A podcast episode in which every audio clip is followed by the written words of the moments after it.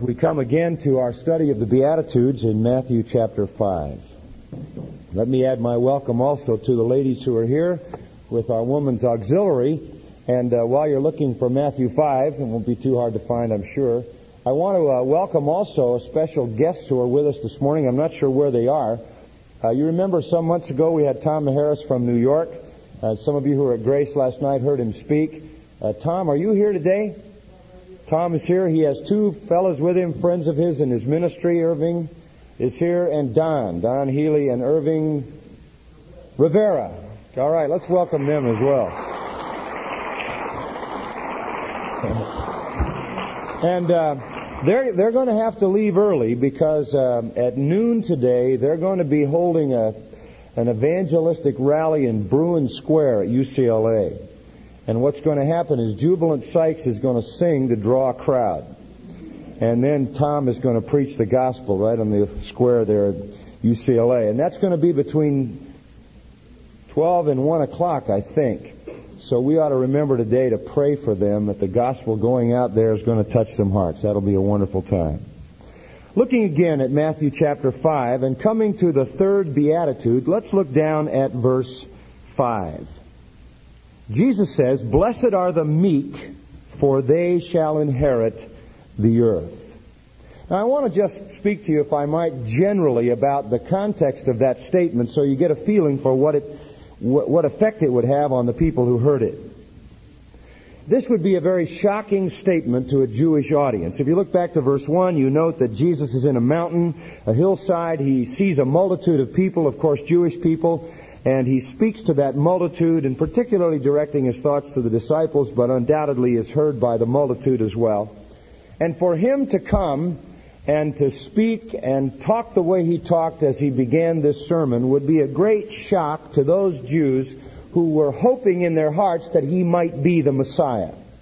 If you remember in chapter 4 of Matthew, there's a great emphasis on his miracle ministry back in chapter 4 verse 23. Look at that verse for a moment. Jesus went about all Galilee, teaching in their synagogues, preaching the gospel of the kingdom, and healing all manner of sickness and all manner of disease among the people. And his fame went throughout all Syria. They brought unto him all sick people that were taken with diverse diseases and torments, those who were possessed with demons, those who were epileptic, those who had paralysis, and he healed them.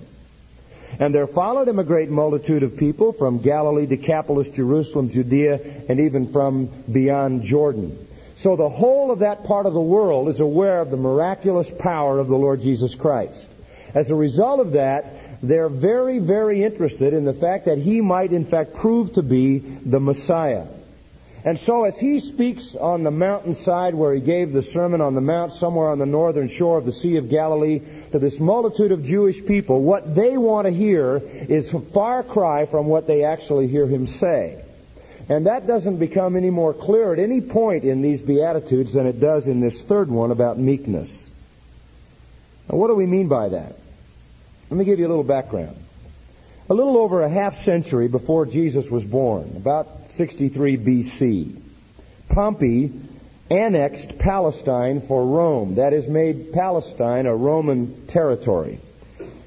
And he did, in doing this, bring Jewish independence to an end. Now, the Jews like to think that they were slaves of no man. You remember in, in John's Gospel, they say to Jesus, in John 8, we have never been servants of any man, which of course was ludicrous because at that time they were under Roman bondage. Prior to that, they had been under the Greek bondage, which was broken in what we know as the Maccabean Revolution, which took place between the Old and New Testament. So they had been under a lot of bondage. They had forgotten their Egyptian captivity, had they? They had forgotten their Babylonian captivity. They were oppressed historically throughout most of their days. And at this time were under Roman bondage. They had gained their independence before the Romans put them in bondage again in this Maccabean revolution. There was a guy by the name of Judas Maccabeus, had a group of brothers, and they struck against Greece, broke the power of Greece, and brought about Jewish independence, which was a great thing for them. You know how much they appreciate and enjoy it now, and how they watch to maintain that independence that they have in this particular period of history. So they had that same feeling. Then Rome came, put them under their power, and it was very oppressive. The, the land was then ruled sort of by a combination of, of the governors that Caesar put there and the Herodian kings who were really owned in great measure by the Romans as well. So they were under Roman control. Virtually all of their land, all of their political processes were under the control of the Romans. Now the whole story then sort of takes shape as Jesus stands up and they assume him perhaps to be one who can be their Messiah. And for them, what that basically means is he will break the power of Rome. They're looking for a political Messiah. They're looking for an economic Messiah. They're looking for a materialistic kingdom. The, the whole idea in their minds is that Jesus is going to bring the kingdom. Even in Acts chapter 1 and verse 6, the disciples say to Jesus, after his death, after his resurrection, after three years of his teaching, they say to him, Are you at this time going to bring the kingdom to Israel? They're still waiting for a materialistic kingdom. They're still waiting for a political kingdom. They're still waiting for Jesus to break the yoke of Rome. And that's how they defined the kingdom of God. They didn't see the kingdom of God, the Jews didn't, as a spiritual kingdom, as an internal kingdom, as the rule of God in the hearts of men. They saw it as breaking the occupation of the Roman oppression. And so when Jesus first started to preach, do you remember what his message was? Repent for the what? Kingdom of heaven is at hand. And this would only heighten their expectation. This would only increase their, their thought that this might indeed be what Jesus was going to do. He was going to move in, overthrow Rome, and set up Jewish independence through some kind of military action. Now, among the Jewish people, uh, this kind of attitude was basically held by most everyone. Um, particularly the Zealots, who were the Jewish nationalistic party, and they were going around in secret terrorist acts, murdering Roman soldiers and that kind of thing, trying in their own way to overthrow Rome. And uh, they were very zealous for this, but even the Pharisees were looking for an overthrow of Rome. Even the Sadducees were looking for a sort of materialistic kingdom. And so that was the expectation. Now, with that in your mind, listen to what Jesus said. He announces himself to the world in this great way Blessed are the poor in spirit, for theirs is the kingdom of heaven. Blessed are they that mourn, for they shall be comforted. And then blessed are the meek, for they shall inherit the earth. Now that sounds like the opposite of what they would have hoped to have heard. Blessed are the confident, for they will inherit the kingdom. Blessed are the bold and the courageous and the forceful and the powerful. Blessed are the proud and the zealous and when Jesus says the very opposite of that, he really began the process that all ultimately ended in his crucifixion. He begins by announcing that the character of his kingdom is poverty of spirit, the character of his kingdom is mourning, the character of his spirit is meekness. The character of his spirit, if you look over into verse um, 9, is peacemaking. The character of those in his kingdom is that they are persecuted and they endure it without retaliation. This is the very opposite of what they had wanted to hear. The zealots and the Sicarii, who were a group of sword bearers who went around sort of as the paid assassins of the zealots, wanted to act against Rome. And I know you remember that in 70 AD, the Romans finally crushed Jerusalem. And they did that as a final reaction to the series of continual terrorist acts.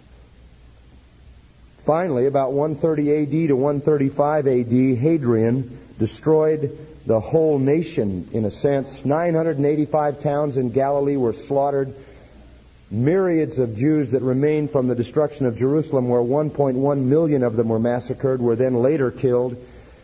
And this is the result. This is Rome's final retaliation on this sort of terrorist activity and the threat to overthrow them in terms of occupation in Israel. So what the Romans had done caused the Jews to want a political, nationalistic, materialistic, earthly kind of king. And when Jesus came and spoke the way he spoke, he proved to be a terrible disappointment to them. And that is why when you come to the point of his crucifixion and trial, the people cry out, we will not have this man to what? To reign over us. This is not the kind of king we want. We're not interested in that kind of king. Now, when he says in verse 3, the meek shall inherit the earth, They just really can't respond to that in a positive way. You see, they were basically ignorant of the servant character of Messiah. They did not understand, and for the most part still do not understand, Isaiah 40 through 66, which presents the great character of Messiah as servant. And even when Jesus, you remember in Luke 4, preached in the synagogue and said he had come to be a servant and so forth, they did not understand that there either and would have killed him in that very place. They didn't understand the servant attitude of the Messiah. Self righteous pride, Jesus was saying, has no entrance into the kingdom, only meekness, only humility, only brokenness, only sorrow, and by so saying, he was speaking about a kingdom that had no appeal to them. Now, to sum up sort of the spirit of the Beatitudes, just to get you in the flow a little, what Jesus is saying in this set of Beatitudes and then in the whole Sermon on the Mount is that it isn't the self sufficient, self righteous, proud, strong, confident, satisfied, rebellious people who enter the kingdom of God. It is the broken who are broken over their sin. It is those who mourn over the violation of God's law. It is those who are meek, those who hunger and thirst after righteousness. It is those who are merciful and pure and peacemaking, who are persecuted, reviled, and slandered, and never retaliate. Those are the real kingdom citizens. Those are the ones who really know God and enter into his family. So this is a revolutionary message. Totally revolutionary. And I want us to understand it and to see it applied to our own hearts even today. Now let's take the word meek to start with as we look at the text. Blessed are the meek. Now that's a very interesting word. The basic idea of that word conveys to us, perhaps in our particular culture, a certain kind of weakness in fact, if you were to look that word up as I did in the dictionary, you'd probably be very dissatisfied with the dictionary definition of it. The dictionary defines that word meek as cowardly. Cowardly. In fact, it says deficient in spirit and courage. We say someone is meek when they're sort of like a, a milk toast personality. They've got no courage, no guts, no fortitude, no strength of character, and so forth. But that is not what the Greek word means at all. That is not the intent of it. Let's find out what it means by just taking a little bit of a look at it. We don't have a lot of time to develop fully what uh, options we have in expanding its meaning. But the bottom line in the word means gentle. The bottom line means gentle. It can be sometimes related to words like mild or even a word like soft as opposed to hard. But the idea is best conveyed, I think, in one word as the word gentle. And it has the idea of someone who is patient and very tender-hearted and very compassionate and considerate. Now, this is the attitude of one who shows a cheerful, quiet, willing obedience and submission to God. This is not a proud, boastful, rebellious, I'll demand it my way, I'll do it my way, I'm going to approach everything the way I want to. I'm not going to let God crowd into my life and tell me what to do. It's not that. It's the very opposite of that. It is not self-centered. It is not rebellious. It is not willful. It is not stubborn. It is gentle. Now, sometimes the word is used in non-biblical usages to describe a soothing medicine. A medicine that is very soothing and brings about a positive result in the matter of illness. Other times we find that very same Greek word used to speak of a gentle breeze. We have found it in other writings where farmers use the word to refer to a colt that has been broken. And basically, if you sum that all together, you, you, can see that it's a wind, that it's a gentle wind, a gentle breeze, as opposed to, say, a hurricane. It's a broken colt that is docile and able to be ridden as opposed to a wild horse that bucks the rider off. And what we can conclude from that is that there is an inherent concept that's very rich in this word, and I want to put it to you this way. It means power under control.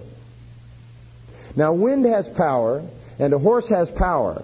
But the idea of meekness, the idea of this particular term, praeis, is that that power is under control. It does not speak of weakness. It does not mean that a person is, is without courage or without fortitude or without strength or without character. It simply means that a person has power under control. It is not impotence, it is power under control.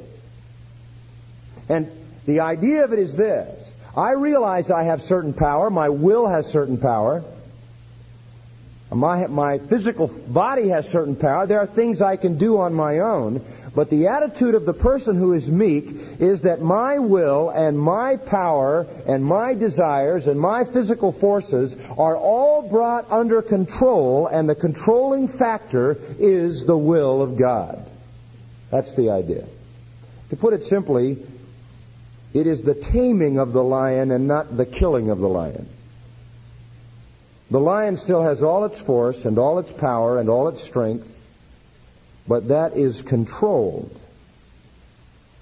And that's the idea. So when you see the word here, praeis, the word meek, it is not that it means something that's related to weakness. It means something related to controlling power. For example, do you remember this verse, Ephesians 4.26? Be angry, and what's the rest of the verse? Sin not. Now what is that? That's being angry, but having your anger under what? Control. Is it ever right to be angry? Sure. There are many things we ought to be angry about. We ought to be angry about sin. We ought to be angry about that which defames and dishonors the name of God. There should be a holy, righteous indignation. But we have to control that so that our anger does not turn to what? Sin. Now that is meekness. It is that controlled anger. Look in your Bible for a moment to Proverbs chapter 25. And let me see if I can't show you some illustrations of this so that it'll sort of find its way deeply into your thinking. In Proverbs 25, verse 28, we read this. He that has no rule or control, he that has no control over his own spirit, is like a city that is broken down and without walls. In other words, in ancient culture, cities had to have walls or they'd be plundered by marauding bands of people traversing the land. So a city had to have walls. That was the only way it could be protected against its enemies. And what he is saying here is the person who has no control over his own spirit is vulnerable to every enemy that comes along. The spirit, just like the city, has to be protected with a wall of self-control. We cannot be out of control by having no rule over our own spirit. In Proverbs 16, I want you to notice another verse that compares well with that. Verse 32.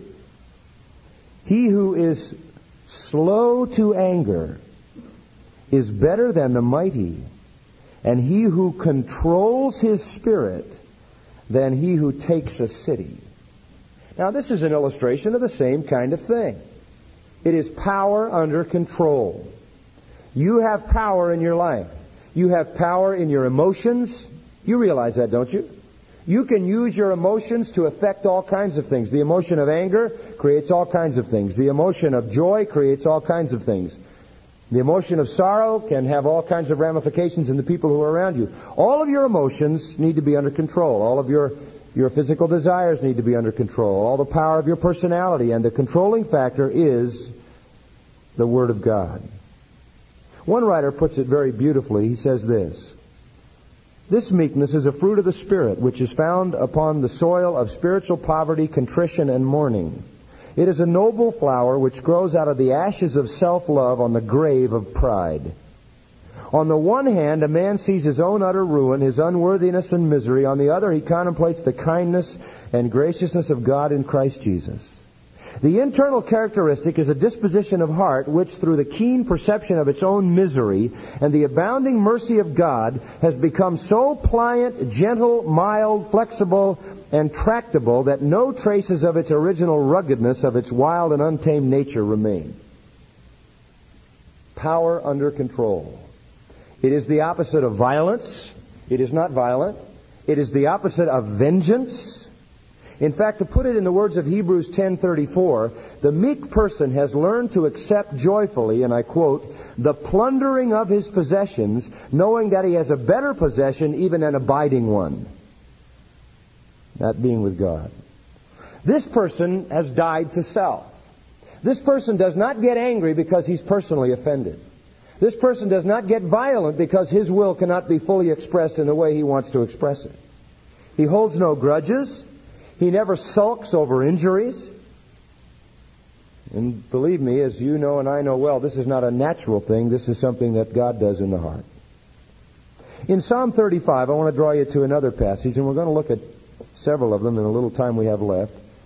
But in Psalm 35, listen to verses 12 and 13 and get a little feeling for the heart of David. In verse 12, they rewarded me, David says, and David did many good things, many beneficent things for people, and yet he had many enemies. Anybody in a position of prominence has many, many enemies, and there are many of them enemies purely out of one thing, and that is jealousy and envy. And David, because he was king and so blessed of God, had many jealous people who were seeking his harm. And many of them had been people whom he had helped greatly, and they had turned against him. So in verse 12 he says, They rewarded me evil for good to the spoiling of my soul. They literally dev- devastated my own soul. He had deep emotional pain because of the way he's treated. I can identify with that. You will too sometime in your life when you're betrayed by the people who love you, you think love you the most, or when you're betrayed by people that you love very deeply. You'll feel that emotion when you pour your life into someone and they turn on you. And that's where David was, and something wells up inside of you that's very angry and very hurt and very vengeful. And David, because he was the king, was in a position to do anything he wanted. He had the absolute right of life and death over anybody. But I want you to notice his response in verse 13. Even though this had been done to him, but as for me, when they were sick, my clothing was sackcloth. What do you mean by that? When my enemies got sick, I put on sackcloth. Why did the Jews in the Old Testament put on sackcloth? To do what? To mourn and what? And pray. I humbled my soul with fasting, and my prayer returned into mine own bosom. What did he do with his enemies? What did Jesus say? Love your enemies. Pray for them that despitefully use you. That is power under control, folks. With one word, he could have wiped them out with his power as king. Go over to Psalm 37. Last week we heard Sam Ericsson refer to Psalm 37 several times. Verse 11. And here we're going to find where Jesus found this truth. Psalm 37:11, "The meek shall inherit the earth and shall delight themselves in the abundance of peace." Who are the meek who inherit the earth? Go back to verse 3. Here is the here is the the composite picture of a meek person. Trust in the Lord and do good. So shalt thou dwell in the land, and verily thou shalt be fed. Delight thyself in the Lord, and he shall give thee the desires of thine heart. Commit thy way to the Lord. Trust also in him, and he shall bring it to pass. He'll bring forth thy righteousness as the light, the morning light, thy justice as the noonday. Rest in the Lord, and wait patiently for him, and don't worry because of the one who prospers in his way, because of the man who brings wicked devices to pass. Cease from anger, and forsake wrath. Fret not thyself in any way to do evil, for evildoers will be cut off. That word means killed. But those who wait on the Lord shall inherit the earth. Yet a little while, and the wicked shall not be. Yea, thou shalt diligently consider his place, and it shall not be. In other words, don't get uptight about your enemies. Do this. Verse 3, trust. Verse 4, delight. Verse 5, commit. Verse 7, rest. Verse 8, cease from anger and wrath. And that's meekness. Those who trust, delight, commit, rest, cease, they're comforted. You can get uptight about your enemies. You can get angry with uh, those who oppress you and those who speak evil against you. You can even get angry with God. But if your power is under control and its controlling factor is God's will, you're going to accept all that and say, Lord, it's your problem to deal with that, not mine. Now that was very foreign to the people to whom Jesus spoke. So we're not talking about flabbiness of character. We're not talking about lack of conviction. We're not talking about a wishy-washiness in personality. We're not talking about some kind of human niceness. We're certainly not talking about impotence and cowardice. What we're saying is, look, whatever happens in my life, I want conformed to the will of God, and I have such a confident trust in God that He'll take care of everything. It's not a passive acceptance of sin, but it is anger controlled by God.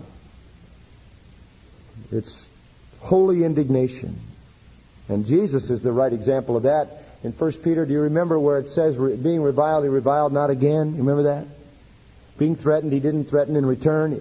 He was never violent with those who spoke against him. The only time Jesus ever was violent was when he twice cleansed the temple. Remember that?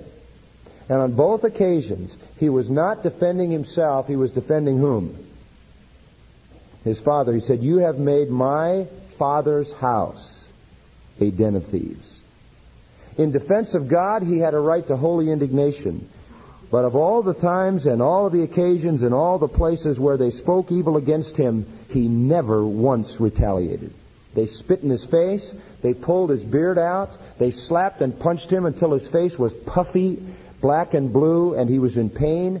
They whipped him. They jammed thorns into his head. They mocked him. They did everything they could possibly do to cause him pain.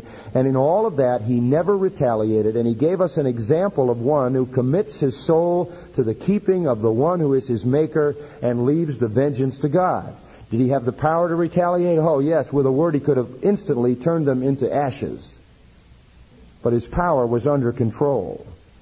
The greatest illustration of self-control there is he never used his power for himself. Never. No matter what was done to him. So this is what meekness means. If you wanted to use another term for it, we could say it's humble self-control. It's humility. It's the kind of attitude that says, I don't have to fight back, and I don't have to retaliate, and I don't have to get vengeance. Now, those things were things that the Jews were all into doing.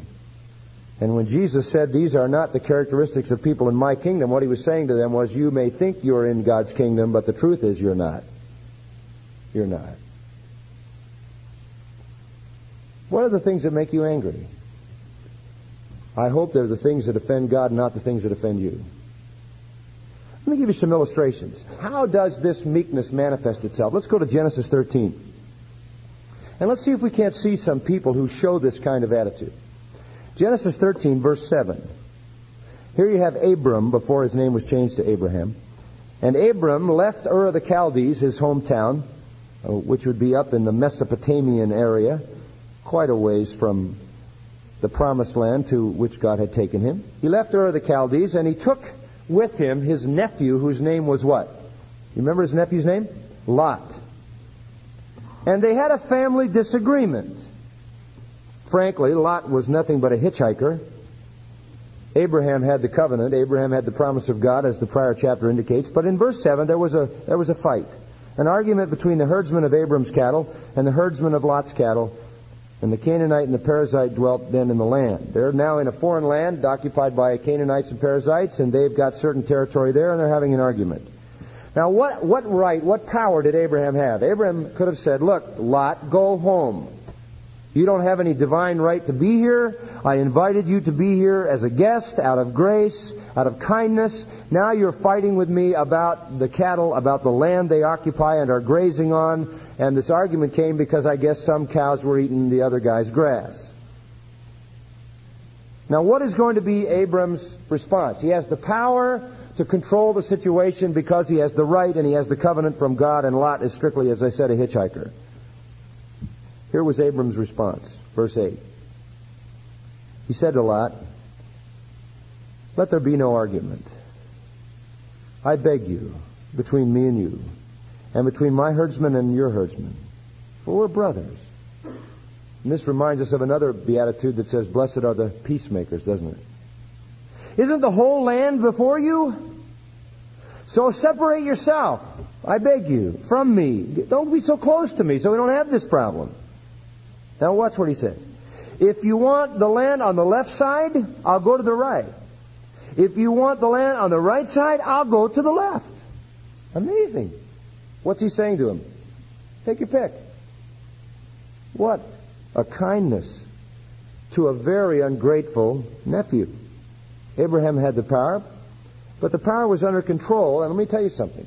Abram did not live his own life simply to get exactly what he wanted. That's meekness. Didn't mean he didn't have the power. It meant he had the character to submit himself to a peacemaking process that might result in him getting the inferior land, but that was all right. Because he trusted in whom? In God to make things right. Because he knew he was under God's control. Not only is Abram a good illustration, but another very good illustration is Joseph. Joseph became prime minister, you remember, of Egypt. Did Joseph have the power to avenge himself against his brothers? Remember when all his brothers came down, they were starving to death? He could have avenged himself. He could have slaughtered them.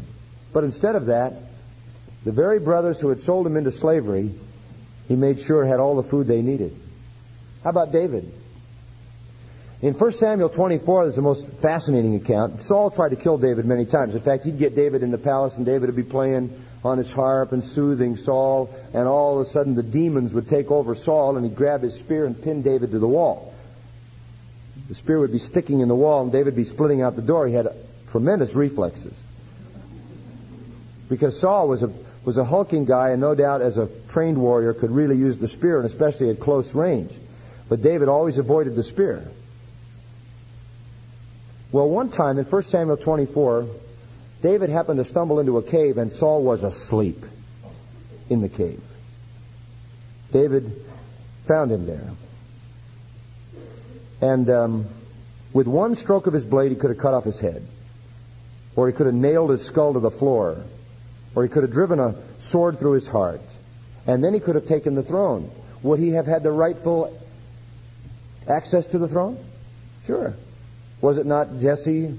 Was it not the son of Jesse who was anointed by Samuel as the one who was to be the king? Sure. He had the right to that. He had the power. There was Saul sleeping. He had the right, but he never did it.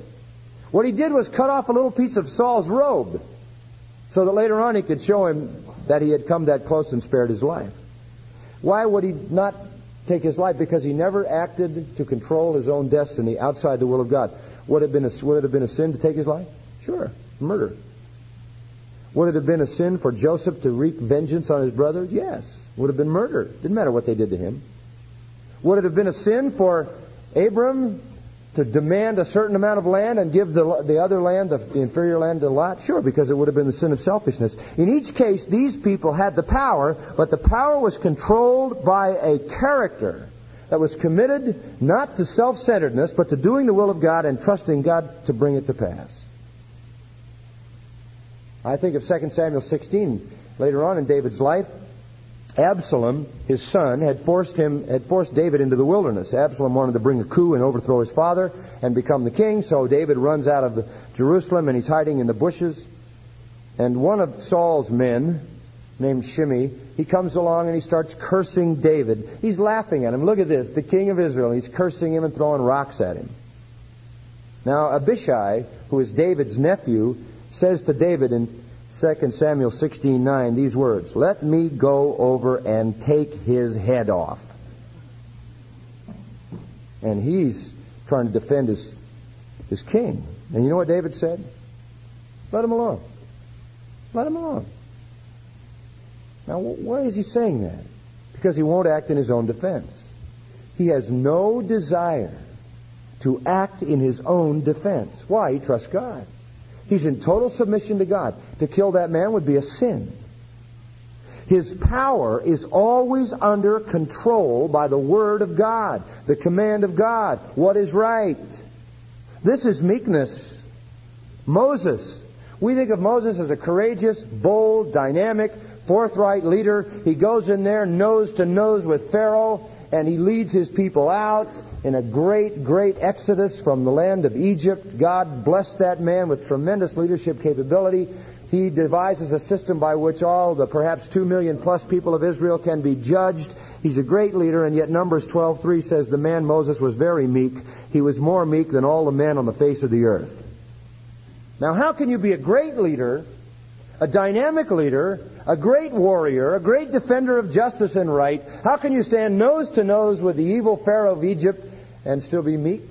Because meekness is power under control. He's fearless in his courage and he's bold. He's strong. He's confrontive in his convictions, and yet it's all under control. And he demanded things out of Pharaoh. Let my people go. Now that's what meekness is. It's power under control. And what our Lord is saying here, and this is what I want you to see in application to your own life. What our Lord is saying is this. If you're in my kingdom, let me put it simply, if you're a Christian, if you love Christ, you are going to give evidence of this kind of self-control. If your life is dominated by what you want, if your life is dominated by your demands and your responses, then perhaps you're not a part of his kingdom. Power under control. Now, what is the result of someone who lives like this? Let's go back to that beatitude and see. The result is wrapped up in one word. Blessed, blessed are the meek. The word means happy. True joy. Can we put it simply? Only the meek are really happy. Pride does not make people happy. Self-centeredness does not make people happy. We didn't mention it last week very much, but I, I'm sure you picked up the fact that Sam was my was my lawyer, along with another man named David Cooksey, in the lawsuit against me.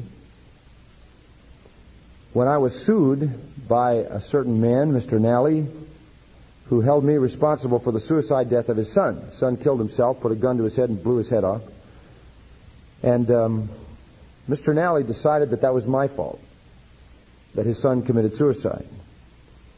Twice that case has been to court. Both times they have ruled in our favor against him because there's no truth to it at all. When someone goes in a closet and puts a gun to their head and blows their head off, that's an act of their own will. But the father has absolutely no ability to control his own emotions. His life is dominated by what he wants, and he wants to get what he wants to get. So, recently he said, I will take John MacArthur to the Supreme Court, and then I will see him in hell. And then he said to a reporter that the only reason he didn't do to me what he really wanted to do was because he was raised by nuns who taught him it was a sin. Now, there is a man who is literally out of control, right? He doesn't understand power under control. It doesn't matter to him what the Word of God says. He has no trust in God to be equitable, righteous, and just in behalf of him if there is an injustice to make that right. And so he has to control everything in his life, the result of which is the man is absolutely what? Miserable. Miserable. Lives in total misery and distress. No happiness there. Why? Because he's got to go around and get vengeance for every single thing in life that isn't the way he thinks it ought to be. And that's the frustration that faced these Jews. When it wasn't the way it ought to be, they thought they had to make it right. And so they were filled with anger and bitterness and retaliation. You can't live a happy life like that.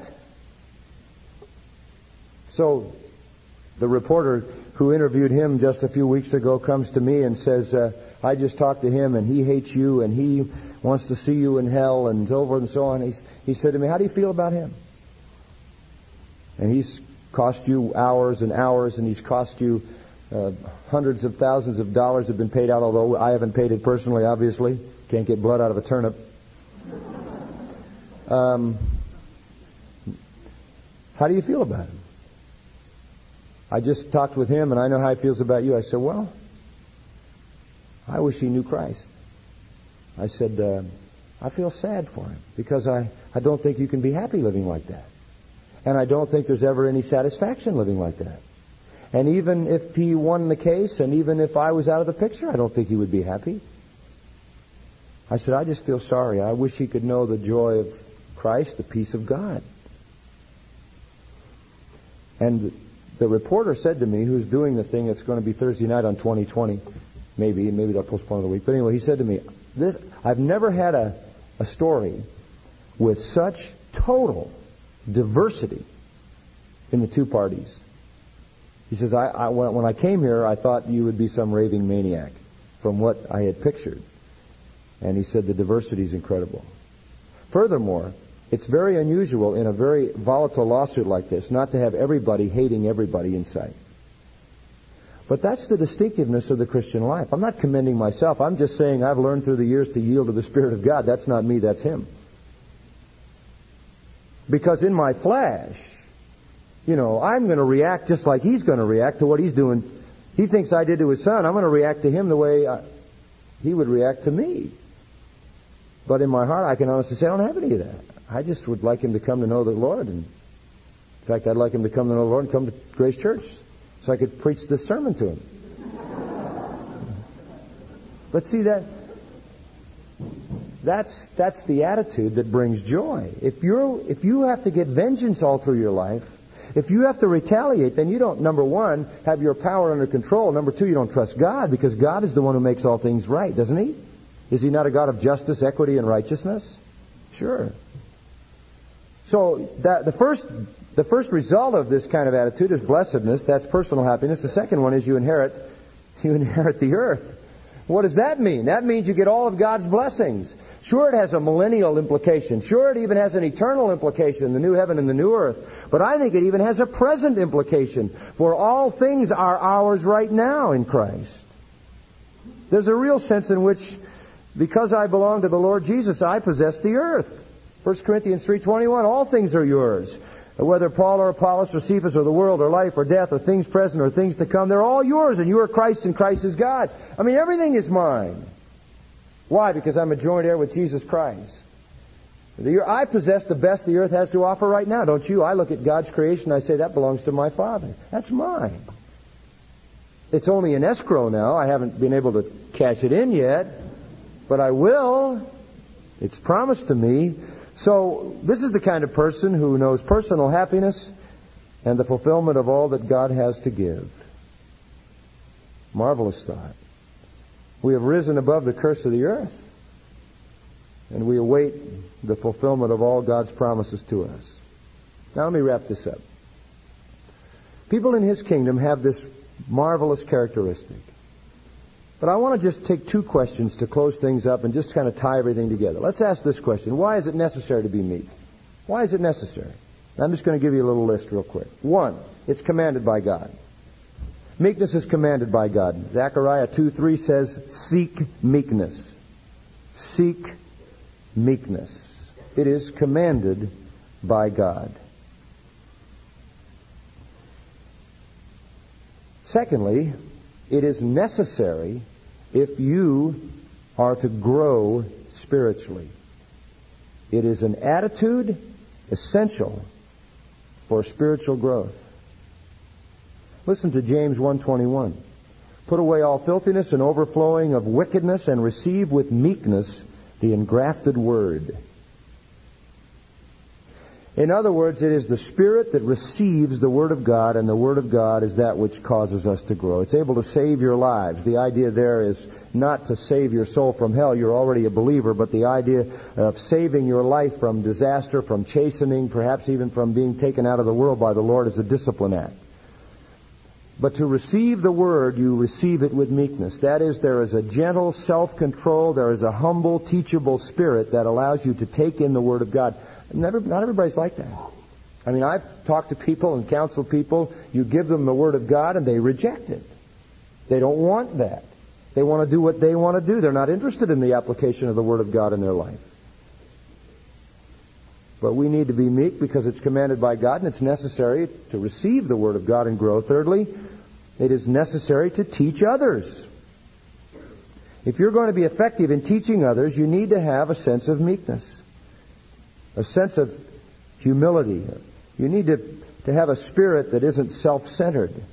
In uh, 2 Timothy 2.25, in meekness instructing those that oppose. There should be a meekness about the servant of God. There should be a meekness in our in our preaching and teaching. Peter says in 1 Peter 3:15 that when anybody asks us a question about our faith, we should be able to give an answer to every man that asks with meekness and a godly fear. So the gentleness of spirit is such an important thing in the teaching process. You can have strong convictions, you can be very bold about them, but you should come across as meek, that is, as one who is humble and not self-centered and self-seeking. Fourthly, it is necessary that we seek meekness because it glorifies God. It honors God. It brings him praise. In 1 Peter 3 4, let, talking about the woman or the wife, it says that she is to be marked out as a person who has the ornament of a meek and quiet spirit, then this, which is in the sight of God of great value. God highly values a meek and quiet spirit, particularly there in a woman, but that meekness is valued wherever it appears. It glorifies God. It brings him honor because he values it so highly. Another reason that we are to seek meekness is it is, it is consistent with our new life in Christ. It is consistent with our new life in Christ. In Colossians chapter 3 and verse 12, Put on, therefore, as the elect of God, holy and beloved, put on this tender mercies, kindness, humbleness of mind, meekness. Since you are new in Christ, as the elect of God, you have put on the new man, therefore put on meekness. So what do we say then? We should be meek because it is commanded by God. It is necessary to receive God's word and grow. It is necessary to teach others God, God's word. It is of great value to God, therefore it pleases Him, gives Him glory. It is consistent with our new life. Finally, how do I know if I'm meek? Let's give you a little inventory test, and I give it to my own heart as well. Listen and ask yourself these questions, okay? Be honest with yourself. Number one, do I experience self-control? Fair question. Do I have control over my spirit, or am I like that city without a wall? Do I experience self-control? I train myself for this. I told you that a few months ago when we talked about this matter of self-discipline. And you have to do that. You have to teach yourself to be controlled. Do you experience that self-control? Or does your flesh and your desire and your emotion and your attitude just run wild? Second question. Am I angry only when God is dishonored? Or am I angry about when people violate my rights? The truth is, I'm a sinner if you really want to know the truth, I don't have any rights. I ought to be dead and in hell. True? So I ask myself the question, am I angry only when God is dishonored or am I angry when I'm violated some way? Let me ask you a third question. Find out whether you are experiencing meekness. Ask yourself this. Do I respond humbly, obediently, and joyfully to the Word of God? Ask yourself that. Do I respond humbly, obediently, and joyfully to the Word of God? Fourth question. In any situation, no matter what it means, do I always seek to make peace? In any situation, no matter what it means, do I always seek to make peace? Am I the peacemaker? The one looking for restoration? The first one to forgive? So these are good questions. They really probe our hearts. Do I experience self-control? Am I angry only when God is dishonored? Do I respond humbly, obediently, and joyfully to the Word? Do I always seek in any circumstance, no matter what the cost, to make peace? Here's a fifth question. Do I take criticism well and love those who give it? Do I take criticism well and love those who give it? So important. If you do, you're meek. You're humble. You're not self-centered. Summing it up, Meekness basically means that you realize that in yourself you're nothing. You have no rights. So you've got nothing to protect and nothing to defend. So you live your life for the Lord. And when you are offended, you tell Him. And you love the people who offended you.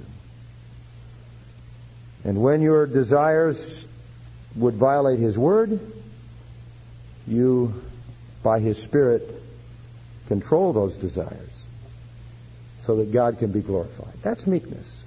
And I trust that in all of our lives, and we've just touched the surface, skipped a lot of material, but I trust in all of our lives we can pursue these things. A mourning over sin, a sense of spiritual poverty apart from Christ, and an attitude of meekness. Let's bow in prayer.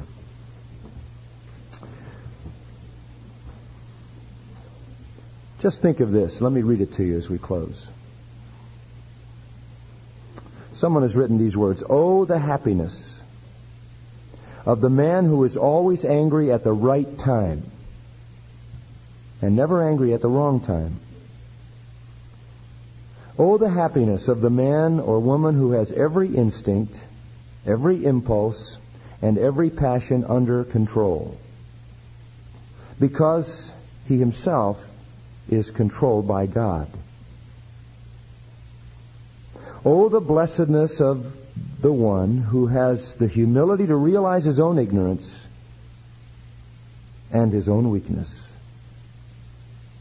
and to depend on God. For such a person is indeed powerful among men.